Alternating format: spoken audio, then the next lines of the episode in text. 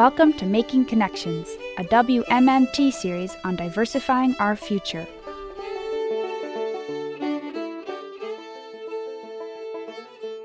Hello, I'm Mimi Pickering, your host for this edition of Making Connections News. We begin with an interview with Whitney Kimball Coe, Director of National Programs for the Center for Rural Strategies.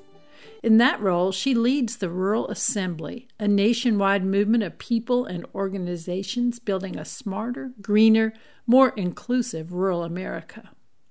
For the first time, the Rural Assembly will convene virtually, beginning on Monday, October 26, and wrapping up on Friday, October 30th. I interviewed Whitney at her home in Athens, Tennessee, about what we can expect at Rural Assembly Everywhere. Well, the Rural Assembly is it's a I think of it as a movement um, of rural leaders from across the country um, who who uh, come together to be connected to one another, and who also come together to be connected to a national platform that is focused on um, building better policy for rural America. Um, so it's been around uh, since 2007. The Rural Assembly has, and we've gathered in person um, this network of leaders since then. Uh, but this year, of course, with COVID um, in front of us, there was no way that we could gather in person, but it still felt really essential um, that we are still doing the work of connecting to one another. So that's why we've launched Rural Assembly Everywhere, started to put that together. Um, actually, it's um, let's see, it's next week. it starts next week. This festival uh, of ideas and speakers and uh, and over 900 registrants, um, people who have registered, will be there. Are you seeing um, some advantages in being in doing this as a virtual event, and and how does it kind of relate to what we're all feeling about COVID these days? Yeah, you know, there are definitely advantages to virtual gatherings, of course, in the sense of, you know, uh, maybe there's more access for a lot of people and for a lot of speakers whom we, whom we may not um, be able to get in other circumstances. People we may not be able to bring to a stage, a physical space, um, but a virtual platform allows them to just zoom in um, and be with us. So that's that's really wonderful. Um, at the same time, we know there are limitations to the virtual platform, and it's not lost on us that so many rural people are struggling with broadband connection still in 2020. Um, and COVID has only brought that into greater relief. So uh, I, I, hold this lightly, um, this understanding that virtual is a is a good opportunity, but it's also um, it also presents a barrier for some people. But I, uh, you know i felt like we needed to do this anyway that this was this was one way one pathway for us to bring people together and make sure that they feel connected and have a sense of um, being connected to a whole to something bigger. I know i feel it in speaking to different people as we are you know entering nine months or eight months that that people are really craving um, some contact and um, outside their their cat and their dog and their spouse if they've got one or or children or whatever. So uh, and then it seems like the response that you've gotten of 900 registrations would indicate that for sure. Mm-hmm. I, th- I, think that's true. Um, i think we're all feeling disconnected uh, in many ways and um, the conversation we're wanting to have at everywhere is is one that's ultimately based in a sense of belonging and um, and a hope and ideas about a hopeful future. You know, how do we how do we work together, come back together to strengthen our democracy, um, to overcome uh, all the barriers we know exist and the disparities that exist in rural. Um, we need to be able to have these conversations and stay connected. So tell me a little bit about um, the format and how that's going to work and, and some of the speakers or activities you're excited about? You know, creating the format was really interesting because we'd never done this before. So we had to think about, you know, when can people from Alaska tune in? Uh, will they be awake if we start the programming at a certain time? And same thing with, you know, just all the time zones, wanting to make sure that people have an opening to participate. So we decided that we needed to start programming later in the afternoon, Eastern time. So we'll begin with main stage um, keynote talks. at 2 p.m. and those will run until 4 p.m. Uh, for the, those five days, the 26th through the 30th.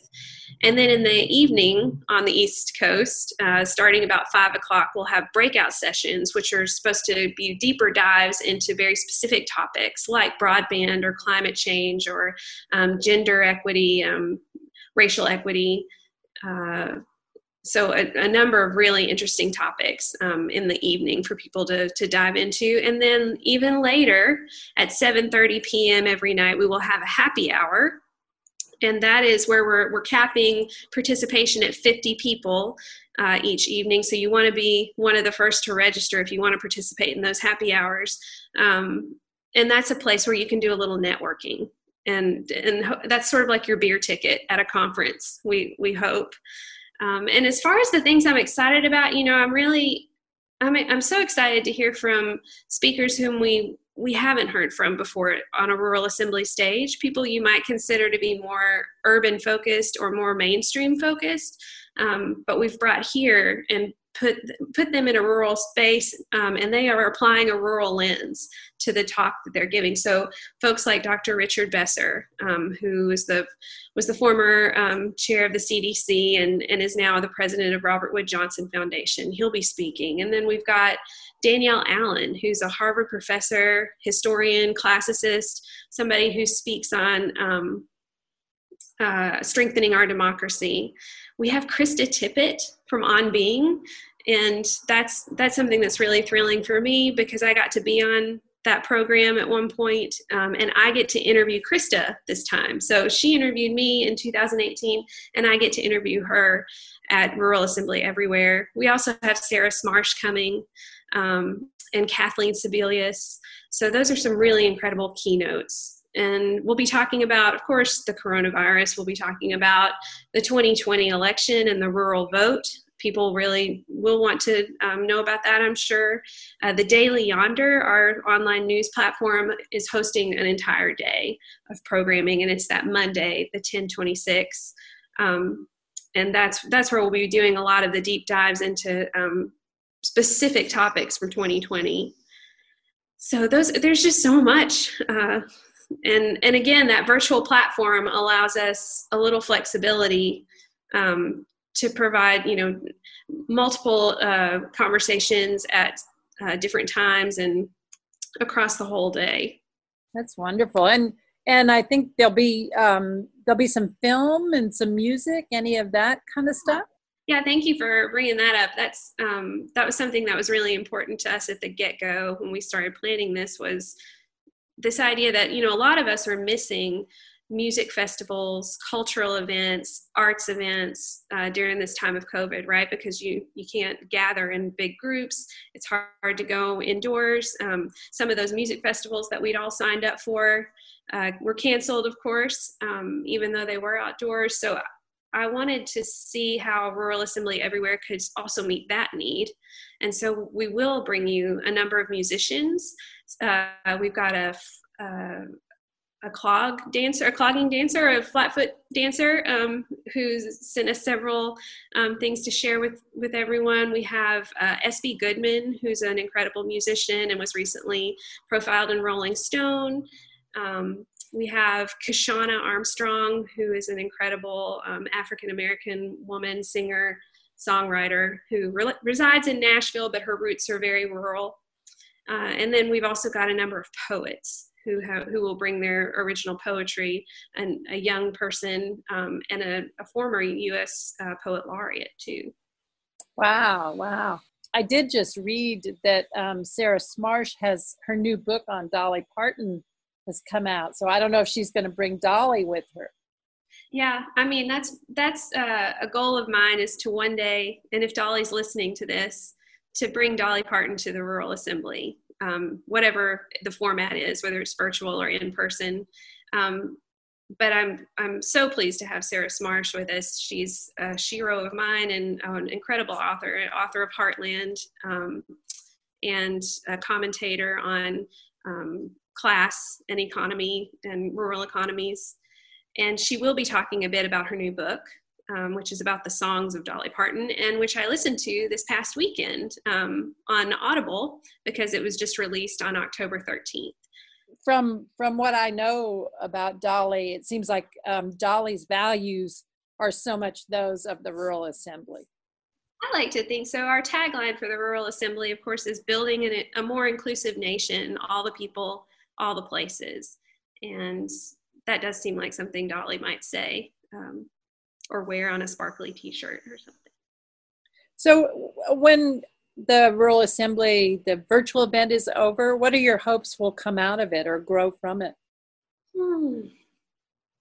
Um, I'm trying to be real. Um, what's the word? I'm, I'm trying to be very um, honest about that in the sense of you know uh, the thing about virtual gatherings is you you know to some extent who attends and what their backgrounds are and their experiences but to, in a lot of ways you don't because you don't meet them face to face so there's this lack of individualized connection and the rural assembly is built on relationships in a lot of ways. So i feel like at previous rural assemblies, you had the opportunity to talk one on one very uh, uh, directly with individuals and think about ways you can collaborate further on topics and issues or um, on policy areas. But for this, I'm hoping I'm trying to be very humble about it. What will what will happen after this? I'm not exactly sure. I'm hopeful that people will feel inspired. They'll feel reconnected um, to their to rural culture and identity. Um, if they're just if they come from a place that's not a rural place, um, if they're just rural curious, then I hope they will feel some greater affinity for rural America, um, and that that will it will help people stay afloat into 2021. Um, and we'll keep on creating programming, virtual programming, um, certainly while COVID's going on, um, and hope that people will want to engage uh, with us afterward. You know, in part, this is an experiment. I think we're all experimenting right now during COVID to see how you how we can be the most inclusive how we can practice the reality that we want to usher in to the world. How do we practice it? How do we demonstrate it when we can't be in the same room together? Um, and i really appreciate all those all those folks who have already registered 900 plus people who have already registered and in a way have consented to going on this uh, ex- going in this into this experiment with us. And um, we're all going to learn something from it um, about technology for sure, but also about what it takes to build bridges and, and be connected in a virtual world. That was Whitney Kimball Coe. You can register for the Rural Assembly everywhere at ruralassembly.org. It's free and events start on Monday, October 26th.